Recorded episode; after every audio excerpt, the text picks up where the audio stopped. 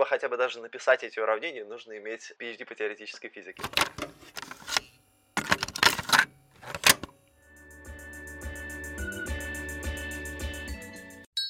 Нейрочай. Всем привет! Это подкаст о том, как устроен мозг человека и компьютера, зачем это знать и что с этим делать. С вами Виктория Земляк и я, Владимир Михеев. Сегодня мы на связи с Сиэтлом и наш гость Анатолий Бучин. Привет! Привет, ребята! Анатолий буквально месяц назад стал старшим исследователем по вычислительной биологии в стартапе Кахаль Neuroscience. До этого он учился и работал в университетах по всему миру, в Питере, Париже и американском Сиэтле. Все верно? Да, все именно так. Сегодня мы поговорим про моделирование мозга и нейронов. Эта тема очень важна. Модели мозга позволяют нам создавать лекарства, лечить болезни и делать еще много чего интересного. Ну и, наконец, это довольно-таки прибыльная область. Например, стартап, где Анатолий сейчас будет работать, получил финансирование 80 миллионов долларов. Вот теперь, я думаю, мы достаточно мотивировали наших слушателей, и пора разбираться в теме. Окей, мы произнесли такую красивую фразу, как моделирование мозга. Не очень понятно, что это значит. Расскажи, пожалуйста, зачем кому-то вдруг понадобилось моделировать мозг? А, хороший вопрос. Давайте я постараюсь ответить на него немножко издалека что областью именно моделирования мозга, каких-то аспектов нервной системы а, люди занимаются довольно давно, примерно с конца 80-х годов. И в это время вышла статья, которая называется Computational Neuroscience или вычислительная нейробиология, где э, несколько ученых, а, такие как Кристоф Кох, Патрисия Чорчленд и Терри Зиновский, а, написали статью о том, что у нас увеличивается количество вычислительных ресурсов, а также у нас появляется гораздо большее количество знаний о мозге, и имеет смысл говорить о некоторой новой области вычислительной нейробиологии, где мы пытаемся описать процессы, которые происходят в мозге с помощью вычислительных моделей. Надо сказать, что люди довольно давно занимаются моделированием мозга, и одной из первых моделей, которую, можно сказать, она берет начало где-то с 50-60-х годов, когда Алан Ходжки и Эндрю Хаксли нашли уравнения, которые описывают распространение электрического импульса по аксону нейрона модели, они нам помогают лучше понять реальность. И в разных областях, например, в области аэродинамики, нам нужно построить более эффективные самолеты, более быстрые. Моделирование — это первое, что мы делаем. Люди сначала строят математическую модель, рассчитывают ее, а потом делают эксперименты. То есть моделирование — это способ э, сэкономить на экспериментах, потому что физически мы не можем проверить все гипотезы, которые есть, а в модели можем проверить большую часть из них и не следовать тем, которые точно не будут работать на основании первых принципов. Вот. И затем уже экспериментально проверить только те, которые имеют смысл. О, это интересно, спасибо. Но если мы сравниваем с самолетом, то полет целого самолета мы можем смоделировать, а вот работу всего мозга мы, наверное, смоделировать пока не можем. Э, скорее отдельные нейроны. Или можем? Расскажи, пожалуйста, что мы уже умеем? Есть разные уровни оптимизма, через которые я проходил, когда я занимался в этой области на протяжении 13 лет. Вот. Сейчас мы коротко через них пробежимся. Да, если... Лет. Да, да, я довольно давно этим занимаюсь. Вот. Но дело в том, что если коротко говорить то мнение, которое я придерживаю сейчас, то, а, ну, например, были большие проекты, типа Blue Brain Project, голубой мозг, под предводительством Генри Маркома. И он поставил своей целью описать довольно большое количество нейронов и их взаимодействий в маленьком участке мозга. Вот, и они потратили 10 лет для того, чтобы описать все те связи, которые эти нейроны формируют, построить модели, прогнать эти модели на суперкомпьютере. Но стало довольно понятно, что мы можем описать только маленькую часть этого мозга. И если мы пытаемся описывать весь мозг таким образом, во-первых, это будет вычислительно очень дорого, обязательно необходимо моделировать среду, в которой находится этот мозг. То есть мозг находится в теле, он управляет поведением. Это тело взаимодействует с окружающей средой и делает что-то. На мой взгляд, и это является одним из ключевых проблем. То есть можно смоделировать маленький кусочек мозга, чтобы, например, лучше понять, как работает определенное заболевание. Этим занимаюсь я. Более практическая сторона. Если мы хотим понять, как что-то работает в целом, то здесь, возможно, необходимы немножко другие подходы, которые как раз-таки больше похожи на подходы машинного обучения. Если коротко ответить на вопрос, я довольно долго отвечаю, можно смоделировать отдельные части нейронной системы сети, чтобы описать какие-то конкретные эксперименты. Весь мозг смоделировать слишком сложно. У нас не хватает данных для этого. Интересно. А вот ты опять же говоришь про конкретные эксперименты, то есть э, насколько это длительный эксперимент? Ну, то есть мы можем смоделировать, я не знаю, ответ мозга на какой-то стимул, например, на зрительный или какой-то другой. Или мы можем смоделировать а, процесс воспоминания или, не знаю, процесс забывания какого-то события. Насколько высокие сложные процессы мы можем моделировать? Я бы сказал, что особенно касаемо моделирования, поскольку я пришел из физики в эту область, там довольно хорошо известная часть, где а, люди говорят об описании на разных уровнях а, масштабов, как мы можем описывать газ на уровне поведения каждой отдельной молекулы, это будет огромное количество координат и импульсов. Вот. Но на самом деле, когда мы описываем газ, люди используют некие усредненные модели, типа модели, там, модель Менделеева-Клапейрона или там модель идеального газа, которые описывают поведение ансамбля частиц в целом и в среднем. На мой взгляд, то же самое применимо для каких-то аспектов работы мозга, и вот область, которая называется теоретическая нейробиология или theoretical neuroscience по-английски, она и пытается понять те модели, которые нужны описания для разных масштабов. С целью нашей является построить некую модель когнитивного процесса, то есть такие люди, которые делают что-то подобного то есть целая область, которая называется когнитивная архитектура, и они пытаются построить, э, ну, например, если, если говорить про процесс воспоминания и забывания, вот одна, одна, из, одна из классических э, моделей рабочей памяти, которой, кстати, занимается Борис Гудкин, который является приглашенным профессором в Высшей школе экономики. Проходили? Ну вот это Борис, мой руководитель по диссертации. Ага.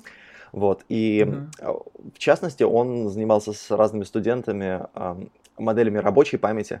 Скажу так, если постараться описать в целом, что можно заставить обезьяну запоминать какие-то цвета, например, которые будут связаны с тем, будет ли она получать какой-то сок или нет. Если один цвет, то она будет получать сок, если другой цвет, то не получает сок. И, допустим, мы представим такую ситуацию, в которой правила меняются периодически, и им необходимо запоминать. То есть в психологии есть такое понятие рабочая память, та память, где в какое-то время находится информация. Так вот, можно построить э, небольшую нейронную сеть нейронов, которые, можно сказать, будут моделировать свою активность нейронов при префронтальной коре. И эта сеть, ее особенность будет заключаться в том, что она будет, когда она будет получать небольшой стимул, внешний, который будет моделировать, допустим, какой-то свет, который эта обезьяна получает, то ее активность будет выходить на разные уровни а, а, активность. То есть активность сети, допустим, 5 Гц, примерно с частотой в 5 Гц все нейроны, потом 10 Гц, частотой все нейроны 12 Гц. И здесь довольно интересная математика, что для того, чтобы построить такого рода сети, которые будут воспроизводить такого рода данные, то необходимо понимать довольно хорошо динамические системы. Ну, то есть это, можно сказать, что в сети имеется несколько стабильных состояний, через которые она может приходить, получая определенный вход. И количество этих состояний определяет количество памяти, которое такая, такая сеть может иметь. То есть это одна из моделей, то есть где уровень активности сети соответствует разным состояниям памяти. Это не единственная модель, их довольно много разных других люди довольно давно моделируют такого рода процессы. Окей, okay, много терминов было, э, не хочется на них останавливаться. Просто скажи, пожалуйста, что такое динамические системы?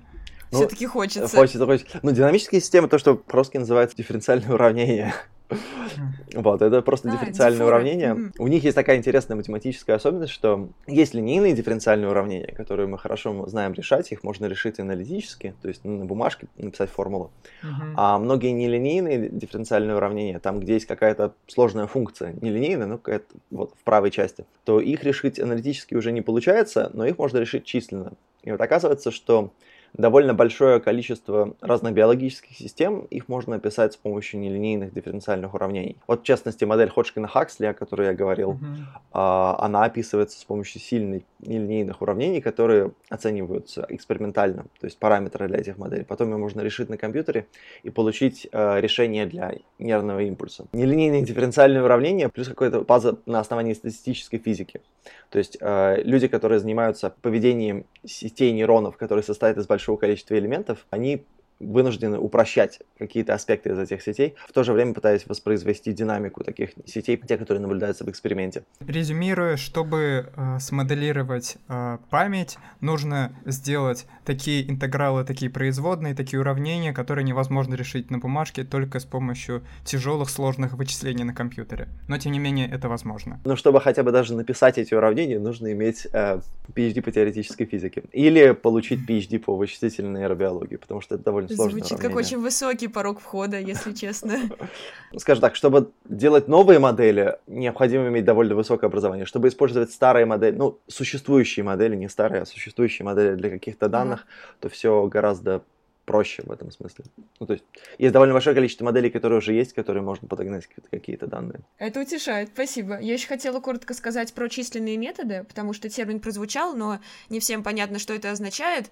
Если вот у нас есть уравнения, для которых мы можем с помощью формул найти какое-то решение, все посчитать, а есть те, для которых не можем. И тогда мы начинаем искать не то самое идеальное решение, которое мы бы нашли, знаем и умеем ее применять, а какое-то очень близкое решение. То есть решение, которое мы точно знаем, будет э, недалеко от оптимального, но, возможно, не оптимальное, но все равно очень хорошее. Это, в общем-то, верно. То есть многие методы как раз-таки это и стремятся, потому что никто не может найти идеальное решение, и все пытаются его аппроксимировать. Анатолий, а можешь сказать, пожалуйста, какой самый большой прогресс был достигнут в сфере моделирования мозга? Вот ты, например, назвал uh, Blue Brain uh, Project, да, угу. еще, может, какие проекты. Какой из них самый успешный, самый интересный, которым можно гордиться? Это хороший вопрос. Если честно, мне кажется, что Blue Brain Project это такой большой fail. То есть это большой, большой... Что? Почему так? Да, большая проблема. Ну, то есть он показал то, что, может быть, было понятно каким-то людям до этого. То есть, конечно, они сделали большую публикацию, и есть большое количество связей, но не я один придерживаюсь такого мнения. Мне кажется, он показал, что мы действительно не можем смоделировать все. Blue Brain Project — это такое слишком большое обещание было. То есть обещание Генри Маркома было, что мы вообще поймем весь мозг, смоделировав его маленькую часть. Вот, но... А в итоге мы поняли, что не можем пока Мы, мы поняли, что не можем да? понять. Сгенерировали очень большое количество данных, потратили очень большое количество денег. Вот, и э, не совсем понятно, то есть, э, если говорить о том, э, ресурс, э, допустим, данные для комьюнити, он не такой доступный и понятный. Чем наш институт занимается? Мы генерируем данные, запаковываем их определенным образом и делимся со всем комьюнити. Но если говорить о том, чем можно гордиться, то я бы сказал, что то, чем занимается Лэри Эббот, Дэвид Сусилла, у Давид Сусыла это бывший студент Ларри Аббота, который сейчас э, работал в Google Brain и сейчас перешел в Facebook Reality Labs. Они занимаются тем, что а, подгоняют разного рода модели рекуррентных нейронных сетей для разных типов активности мозга и строят новые модели рекуррентных сетей для того, чтобы описать именно динамику мозга. Давай сначала в двух словах, да. что такое рекуррентные сети? В прямых искусственных сетях, то, что называется Feedforward Neural Networks, информация проходит от более низких слоев сети до более высоких то есть нейроны от одного слоя сети получают вход от, от предыдущего слоя и так далее. Информация проходит э, строго определенно там, слева направо, если мы эту сеть рисуем. В рекуррентных нейронных сетях не совсем так. Есть большое количество, то, что по-английски называется loop э, connections, то есть, ну, в общем, рекуррентных связей. Да, большое количество рекуррентных связей. И это позволяет таким рекуррентным сетям держать информацию о последовательности. Такие сети могут запоминать определенные паттерны активации нейронов. Это, кстати, является одной из альтернативных моделей памяти в нервной системе. Надо сказать, что, что не уровень активности сети, а именно под некая последовательность соответствует памяти.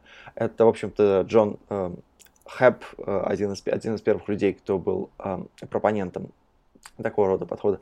Так вот, э, Оказывается, что у рекуррентной нейронной сети есть целое семейство рекуррентных сетей, то есть их есть довольно большое количество разных, там LSTM, Long Short Term Memory и, и так далее. Но оказывается, что вот сейчас я постараюсь поговорить про параллели с нейробиологией. Оказывается, что если имеется большое количество юнитов, которые похожи на юниты рекуррентной нейросети, что если их связать... Юниты — это нейроны. Юниты, да, это, это нейроны, но надо понимать, что это нейроны, которые получают большое количество входа, и потом они генерируют некую частоту выхода. То есть это такие... Вход не, это просто числа. Да. И на выходе, собственно, они получают кучу чисел, делают с ними что-то, и на выходе мы получаем другое число. Да, ну, это просто, вот. чтобы все понимали, да, что происходит. вот. И главное, что нейрон может делать, он может регулировать те веса сети, которые он получает. То есть он mm-hmm. может регулировать то, что к нему приходит. Оказывается, что если взять большое количество таких э, рекуррентных юнитов и связать их определенным образом с определенной архитектурой связи, то они начинают генерировать хаотическую динамику. Это очень интересно. То есть, э, потому что это вот я как раз таки говорю по нейроподобные сети, которые могут иметь динамику немножко похожую на динамику нейронов, которые есть у нас в коре. Эти нейроны начинают генерировать такую случайную динамику, которую невозможно предсказать, ее можно только просчитать на компьютере. Когда динамика есть, когда сеть генерирует случайные паттерны активности, не случайные, а даже хаотические, то есть мы не можем их предсказать, то это значит, что она может выучить практически любой паттерн. Если правильно ее научить. И оказывается, что как раз-таки э, Дэвид Суцило, он обнаружил такую вещь, он придумал алгоритм, который называется force learning, силовое обучение, вот, mm-hmm. которое определенным образом изменяет связи нейронов сети, которые находятся на выходе. Можно определенным образом модифицирует эти связи нескольких нейронов, не всех нейронов, а некоторых нескольких нейронов из этой сети. Можно заставить их выучить определенный паттерн. Например, можно научить робота виртуального двигаться таким образом. Все эти генерируют огромное количество разных паттернов активности, ну, то есть бесконечное их количество. Mm-hmm. И можно сделать подкрепление определенных, которые нам нужны, чтобы управлять каким-то внешним объектом. И этим вот как раз-таки занимается вот Дэвид Сусил, который раньше работал в Google Brain. И этим, мне кажется, можно гордиться, потому что сети, которые обладают такого рода динамикой, которые похожи на динамику коры, потому что динамика нейронов коры очень mm-hmm. похожа на хаотическую, когда животное ничего не делает или человек ничего не делает. И оказывается, что Но это когда можно... мы говорим хаотическую, это же не значит, что она полностью хаотическая, это значит, что мы ее не понимаем. То есть, может, она не такая уж и хаотическая. Ну, с точки зрения того динамических систем, о которых я разговаривал, или, или дифференциальных уравнений, определение хаотической динамики — это то, что, допустим, мы начинаем с определенной точки и считаем эту модель на компьютере. Там один шаг, другой шаг, третий шаг.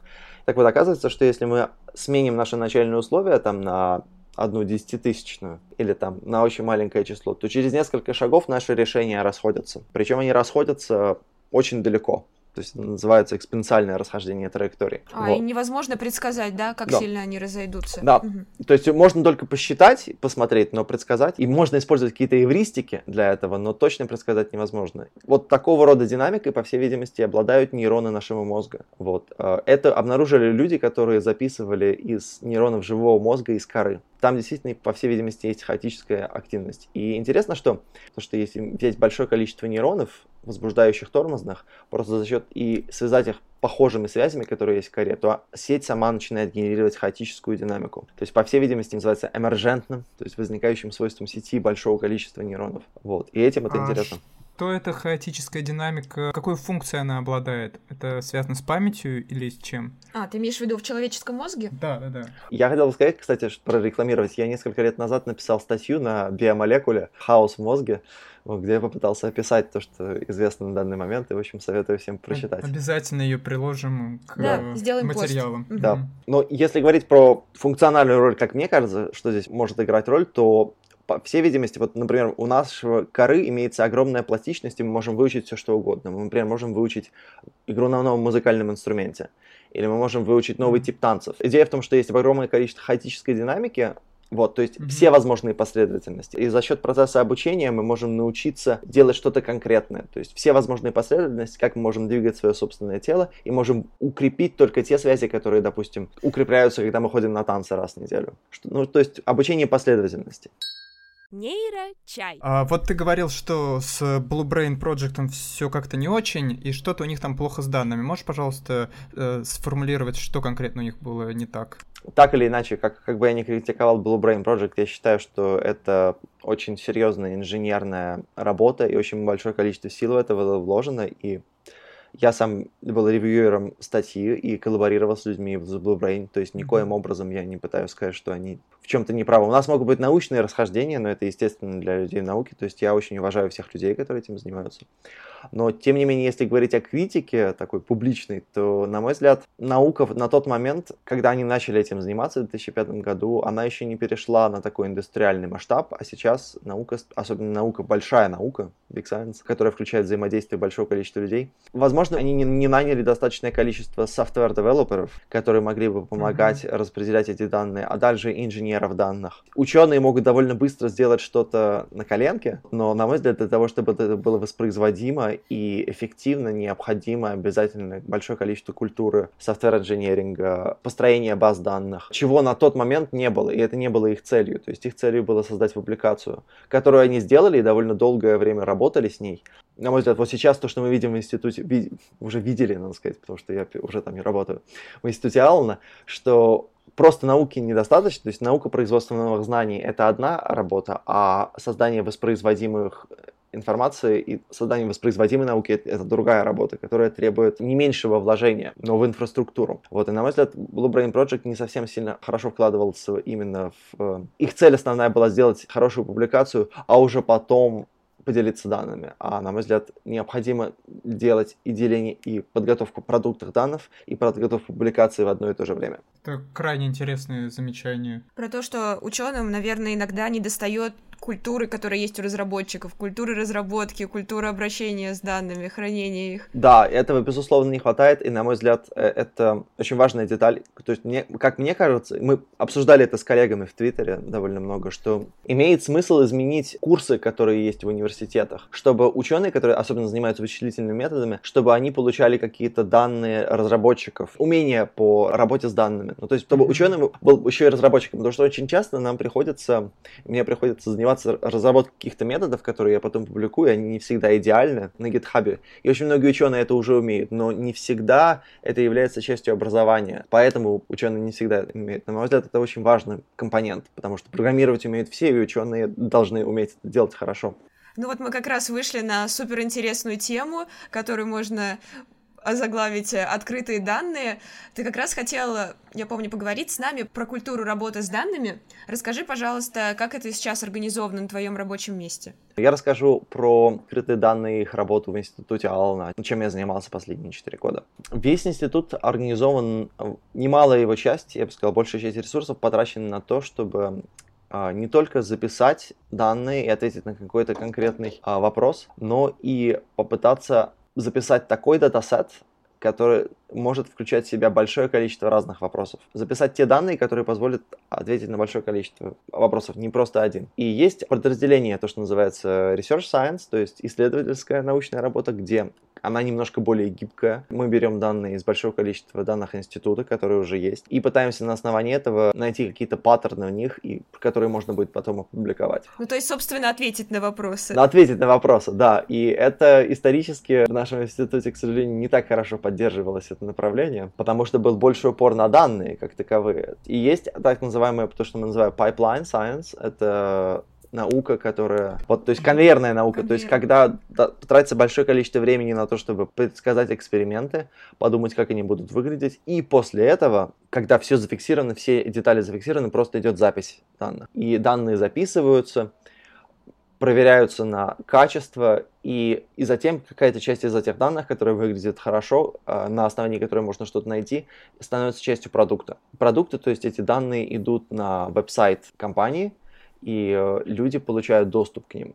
То есть все ученые со всего мира. Потом возникает дата-релиз раз в год. Вот, но надо сказать, что вот это взаимодействие между research science и pipelineable science, э, то есть между исследовательской наукой и э, конвейерной, это, это очень тонкий процесс, потому что это крайне сложно. То есть надо сказать, что когда идет научный поиск небольшой научной группы, она как стартап она гораздо более мобильная, гибкая, она может сделать очень многое, ну, то есть поменять большое количество экспериментов. И когда люди говорят о поведении животных, например, то поведенческих экспериментах, как вот, э, который занимается программа Mindscope, или как, душескоп, как его перевести на русский язык. В общем, программа Mindscope, они пытаются понять, как организовано поведение у мыши и смотрят одновременно на активной зрительной коре. И там довольно большое количество многих деталей эксперимента, которые нужно менять. И, то есть, с одной стороны, ученые хотят сделать что-то более гибким, а инженеры, которые работают, хотят все зафиксировать хоть как-то. Параллельно с этим нужно смотреть, кто что делает в других областях, потому что может так оказаться, что данные, которые будут записаны, они уже будут нерелевантны, потому что какие-то другие научные группы сделали то же самое.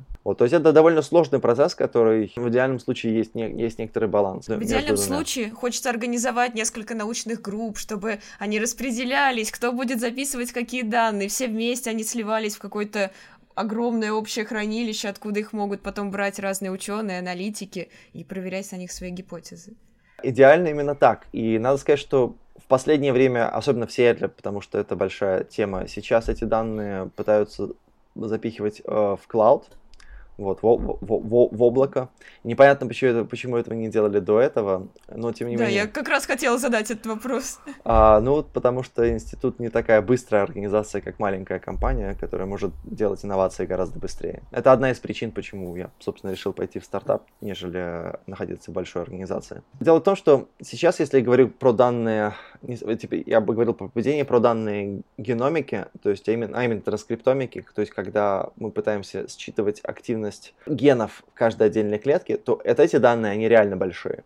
То есть мы говорим о матрицах, которые состоят там из одного миллиона элементов, а и очень широкие на 50 тысяч. Один миллион на 50 тысяч. Это уже очень большие матрицы, с которыми нужно иметь дело. И с ними довольно сложно работать. И большое количество пакетов, например, какие, а, ну, которые используются в транскриптомике, это пакеты типа ARA. AR Имеется в виду библиотеки, да, в программируемых средах? Да, библиотеки программируемых средах или какие-то языки программирования. То есть вот э, для транскриптомики и геномных данных вот, э, используется в основном язык R. Но, по всей видимости, R не приспособлен для работы с очень большими данными. Он как бы не для этого был разработан. Поэтому я, например, использую большое количество пакетов Python, с Python связанных, которые как раз-таки хорошо используются в индустрии для работы с очень большими данными и которые развиваются гораздо быстрее, потому что большое количество разработчиков может писать э, на Python и делать что-то. Культура работы с данными меняется в соответствии с тем, какие данные приходят, какие новые технологии появляются. То есть сейчас mm-hmm. стало понятно в пределах института, что это отдельная специальность своего рода, эти, генерировать эти данные. Более того, даже какие-то стандартные алгоритмы, то есть приходит большой датасет, мы хотим сделать стандартную кластеризацию этих данных, а для этого, оказывается, нужно писать отдельную библиотеку, потому что данные такие большие, либо использовать что-то вроде Spark. Мы сейчас прямо непосредственно упираемся в то, что данных становится еще больше, и форматы этих самых данных являются очень важными, и то, как, как именно мы с ними работаем. Spark — это же библиотека на питоне, которая нужна как раз для работы с большими данными, да? Да, да.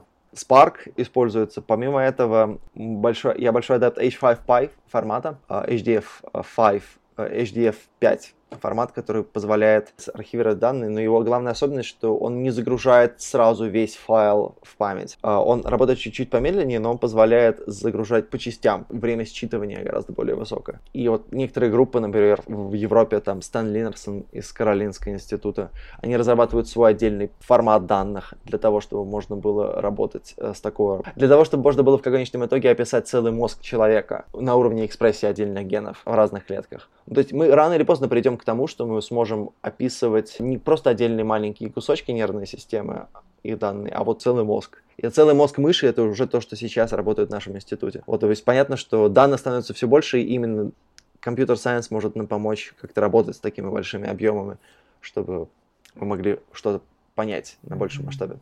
Большое спасибо. Круто, что мы сумели вот так вот посмотреть на практике, как э, происходят вот такие важные процессы, как открытая наука, как э, воспроизводимые исследования. Мы об этом обсуждали с теоретической точки зрения в нашем выпуске с Никой Адамян угу. про открытую науку, а сейчас мы увидели, как это делается э, в реальной жизни. На Даже практике. пару пакетов нам посоветовали. Это отлично. Слушай, а давай немножко вернемся к тематике моделирования. Расскажи, пожалуйста, над каким проектом ты работал в институте Алина? А, с большим удовольствием, потому что сегодня я получил а, а, ревью на нашу статью, которая выглядит О, хорошо. Самое время. Да, самое время день раска... записи. Раска... Да, прямо в день записи.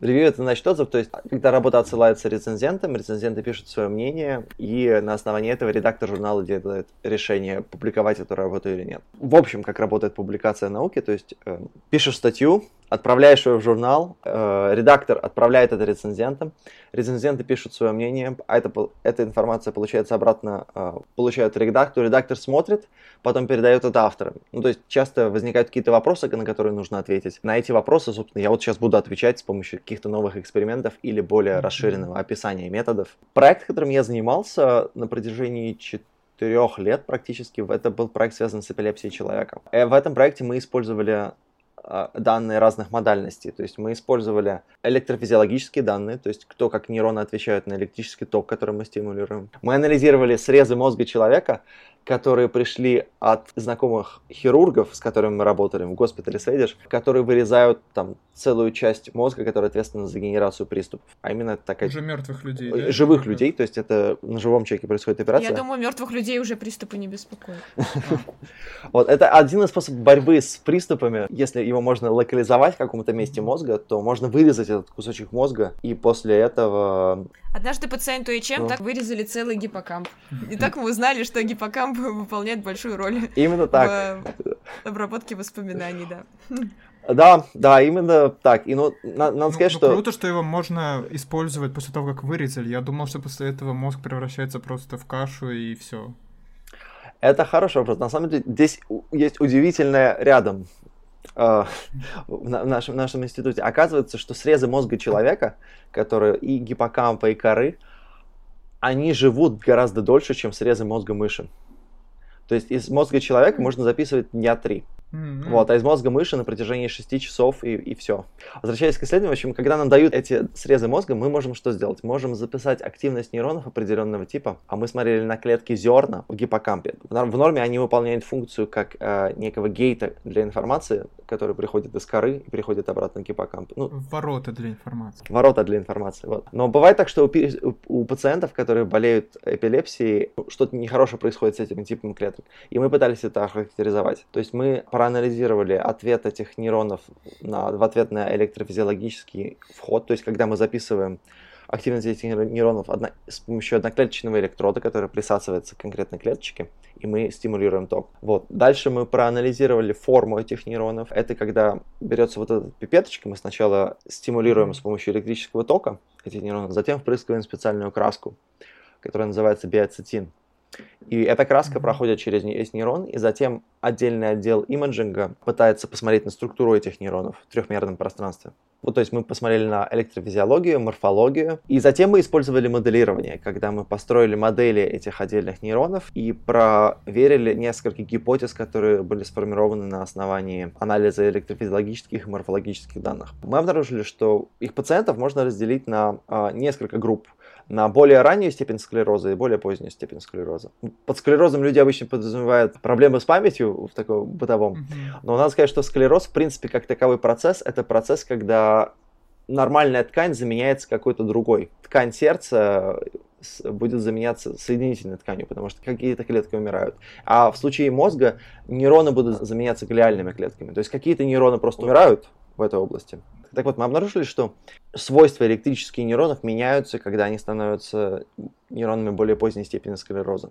И морфологические Мгм. свойства тоже меняются. То есть нейроны становятся чуть более толстыми, у них увеличивается площадь, а также увеличивается количество шипиков.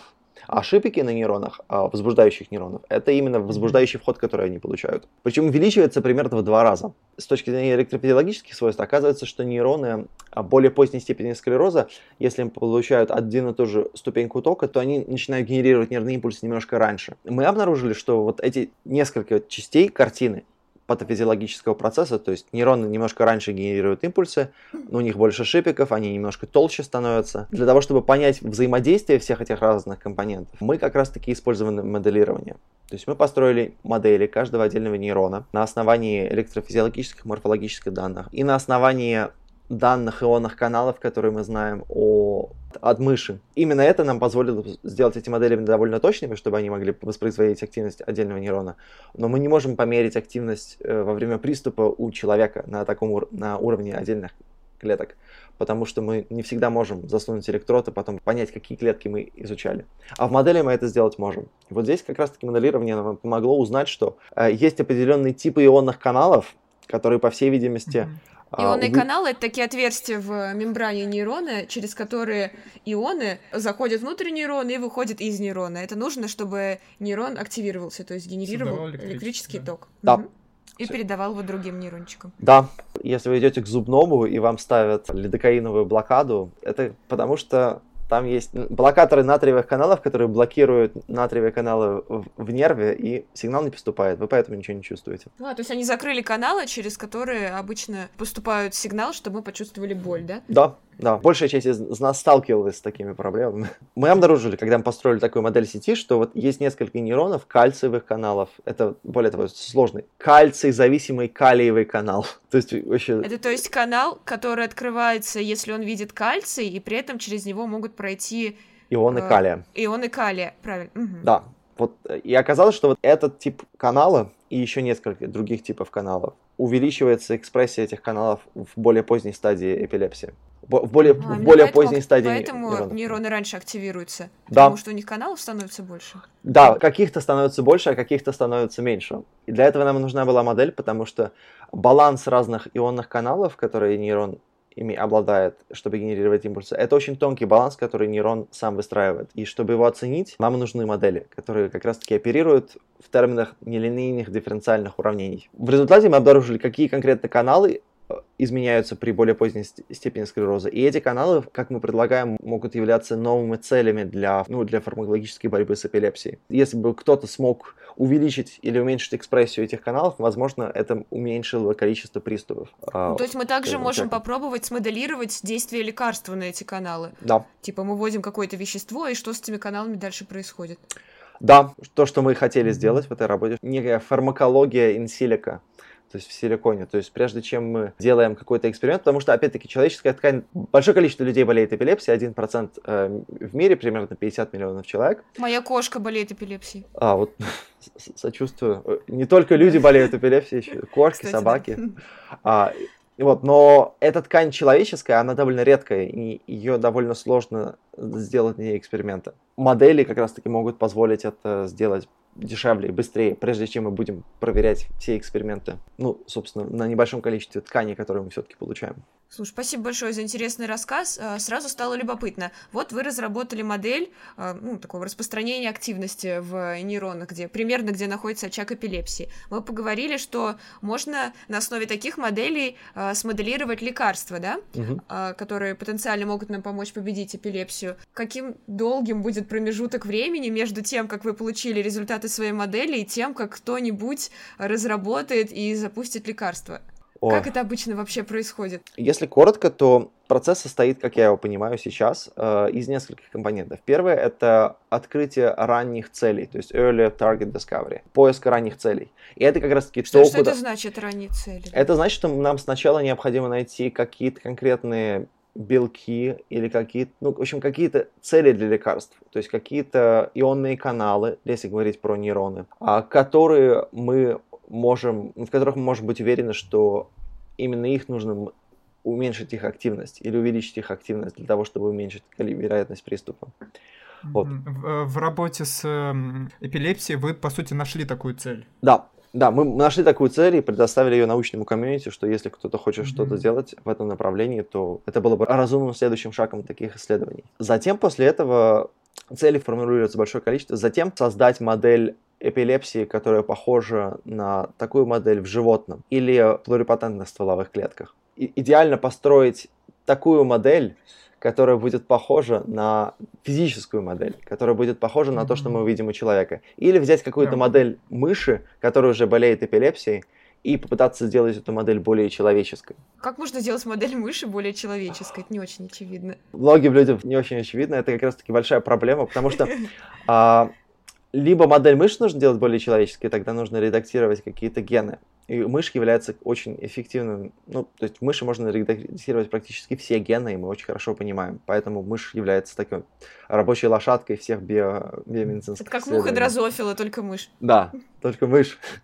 Вот. Мус мукус по-латински называется. Вот. Но есть большое количество разных моделей заболеваний, именно, физич, именно физические. То есть одна из, на мой взгляд, очень перспективных это органоиды мозга, а, которые занимаются вот у меня друзья некоторые занимаются в Сан-Франциско и знакомые. То есть сейчас технологии позволяют взять отдельную клетку из э, кожи, от кожи человека, сделать не большое количество биохимических манипуляций, превратить ее в плурипатентную стволовую клетку. Что, что это значит? Это значит, что можно сделать ее из клетки кожи, можно получить стволовую клетку, а из стволовой клетки можно вырастить практически любой маленький орган. Вот, то есть, а, ча... то есть стволовая клетка до того, как она начала трансформироваться да, во есть... что-то более специализированное. Да, и ее можно направить ее специализацию в определенном направлении. В частности, а, можно попытаться сделать маленький мозг, вот, который будет моделировать что-то похожее на мозг, который находится на ранних этапах развития. Ох, а, маленький мозг моделировать. Как я говорил, что лучшая модель э, кота — это тот же самый кот. Желательно, это как что... люди в черном, да. Да, и лучшая модель мозга конкретного человека — это, собственно, его собственный мозг. Но вот. Это уже получается выращивать. Выращивать, и это, они выглядят такие маленькие шарики, вот, которые живут в питательной среде, и они ну, по, по сути дела, представляют из себя модель, модель мозга на каких-то ранних этапах развития эмбрионального у человека. Вот. То есть, по всей... Подожди, даже человеческий, я думала, это машины. Нет, Разве человеч- разрешено чел- человеческий. заниматься моделями человеческого мозга? Да, разрешено. Ну, это, во всяком случае, этические вопросы можно, конечно, задавать, и люди пытаются задавать, но дело в том, что... Да, а, ну, в смысле, через сколько дней убивают а, модель этого мозга, и это не считается убийством, вот что-то такое. Это хорошо. Кстати, я на самом деле не знаю. Ну, я думаю, я, я не, я не уверен, что в этих моделях мозга имеется активность, которую можно назвать осознанной. Потому что этот Ну, мозг... если не- она лет 10 просуществует, то может и появится. Или если она будет развиваться до полноценного мозга, для этого необходимо эти штуки Да-да. присоединить к какому-то внешнему устройству. То есть а, нужно, чтобы Мгм. было тело. А по сути дела, это такой набор просто нейронов, которые, ну, там тела-то никакого нет. Вот, то есть это какая-то модель раннего этапа развития. То есть вполне возможно, что для каких-то моделей заболеваний некоторые люди пытаются на основании этого строить э, эпилептические модели, какие-то эпилептические. А, но это довольно сложно интерпретировать активность этих органоидов. То есть, по всей видимости, лучше именно органоиды мозга это лучшая модель для а, более ранних наследственных заболеваний. Обычно следующим шагом является разработка модели, которая лучше описывает человеческую модель. Вот, либо это модель мыши, либо это предпатентные стволовые клетки. И, за- ну, доп- допустим, кото- модель, которая будет экспрессировать определенного типа ионные каналы, которые мы нашли у человека. Вот если мы пытаемся подобрать цель именно для этого.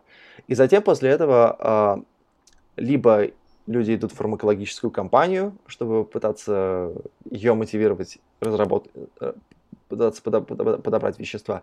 И обычно люди занимаются, как я это понимаю, поиском химических соединений, которые могут связаться с этим конкретным ионным каналом. И дальше вопрос, каким образом это можно доставлять. Важно, чтобы вот эта экспериментальная модель, там, эпилепсии, скажем, она могла воспроизвести какие-то особенности. То есть она, нужно, чтобы у нее были приступы, и нужно, чтобы на нее можно было каким-то химическим образом воздействовать, чтобы уменьшить количество приступов или увеличить их количество. Если, допустим, у нас три цели, у нас там будет 10 тысяч разных веществ, которые могут быть.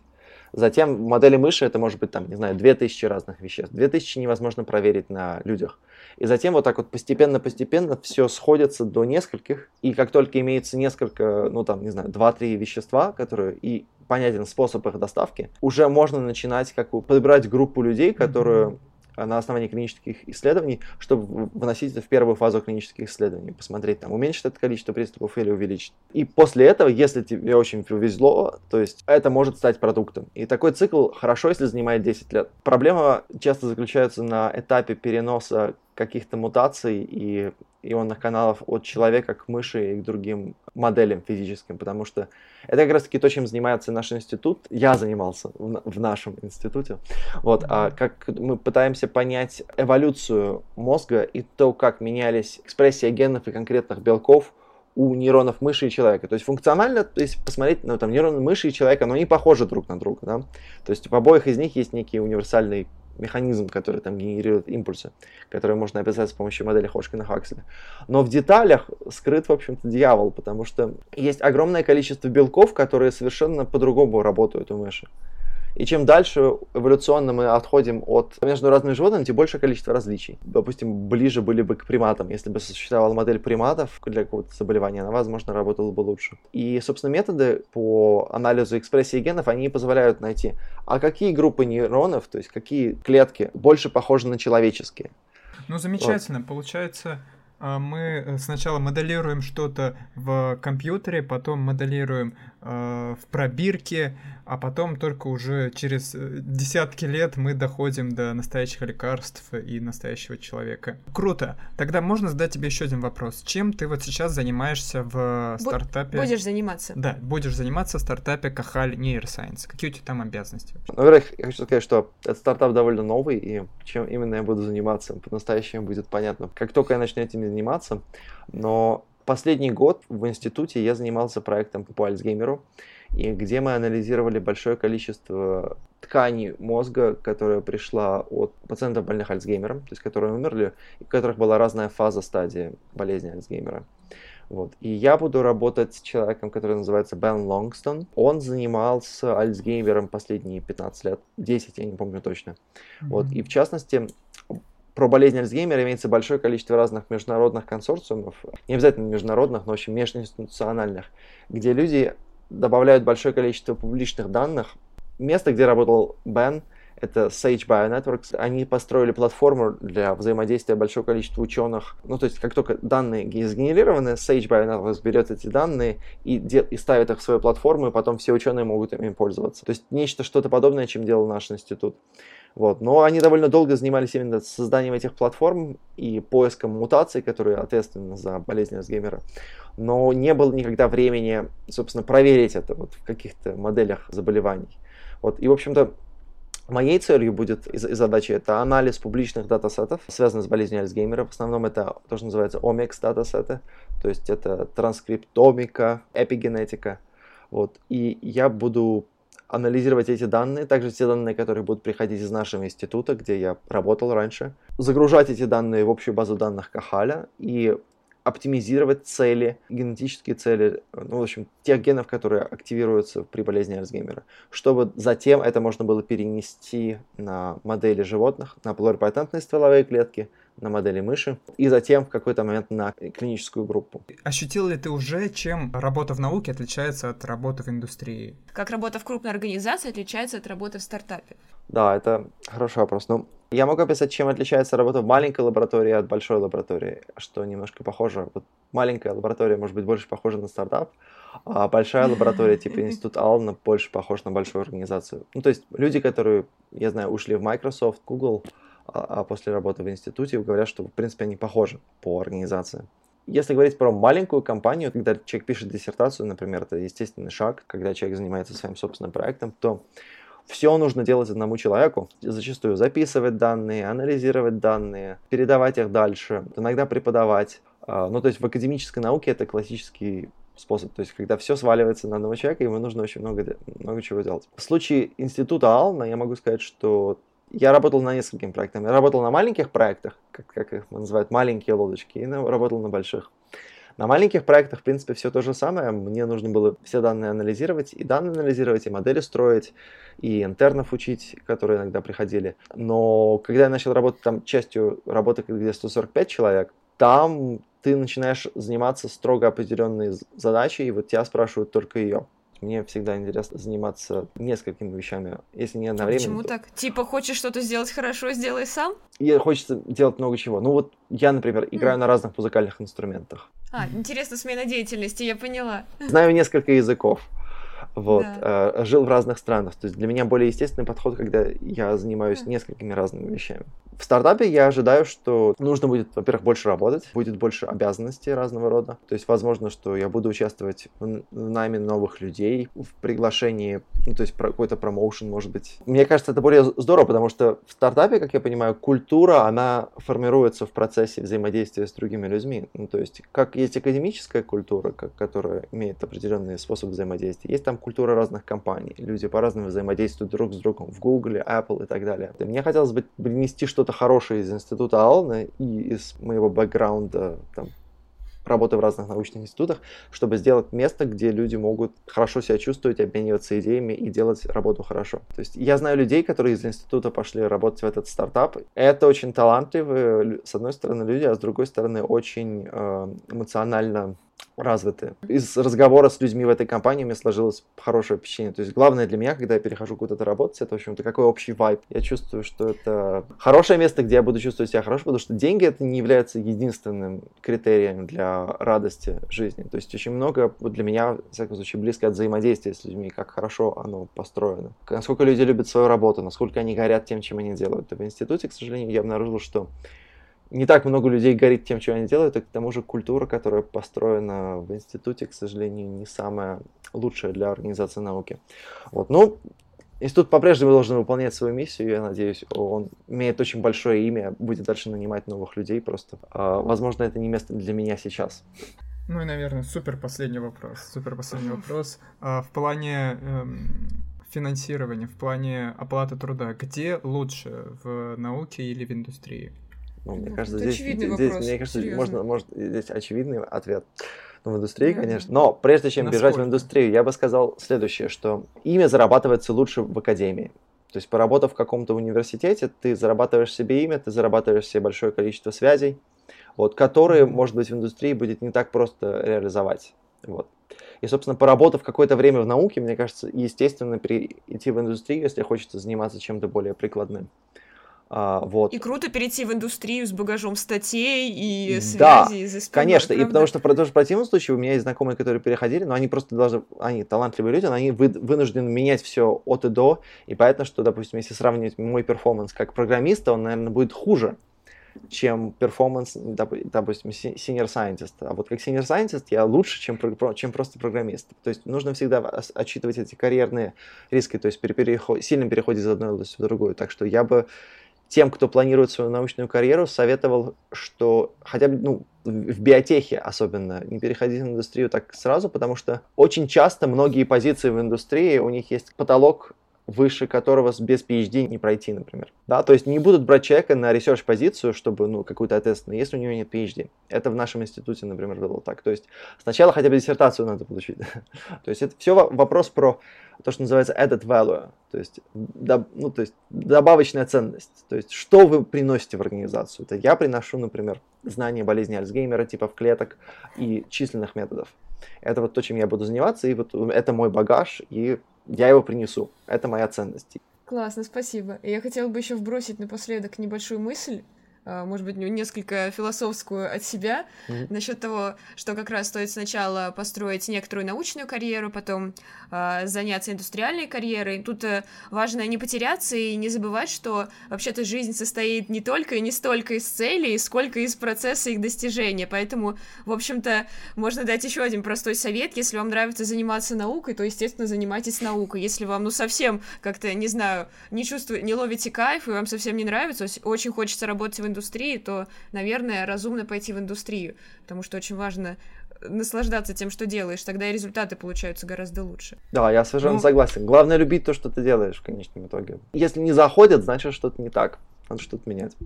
Очень просто. Ну и на этой здоровой мысли, я думаю, можно закончить. Три чая каждому, кто дослушал этот выпуск. И до новых встреч. Всем пока.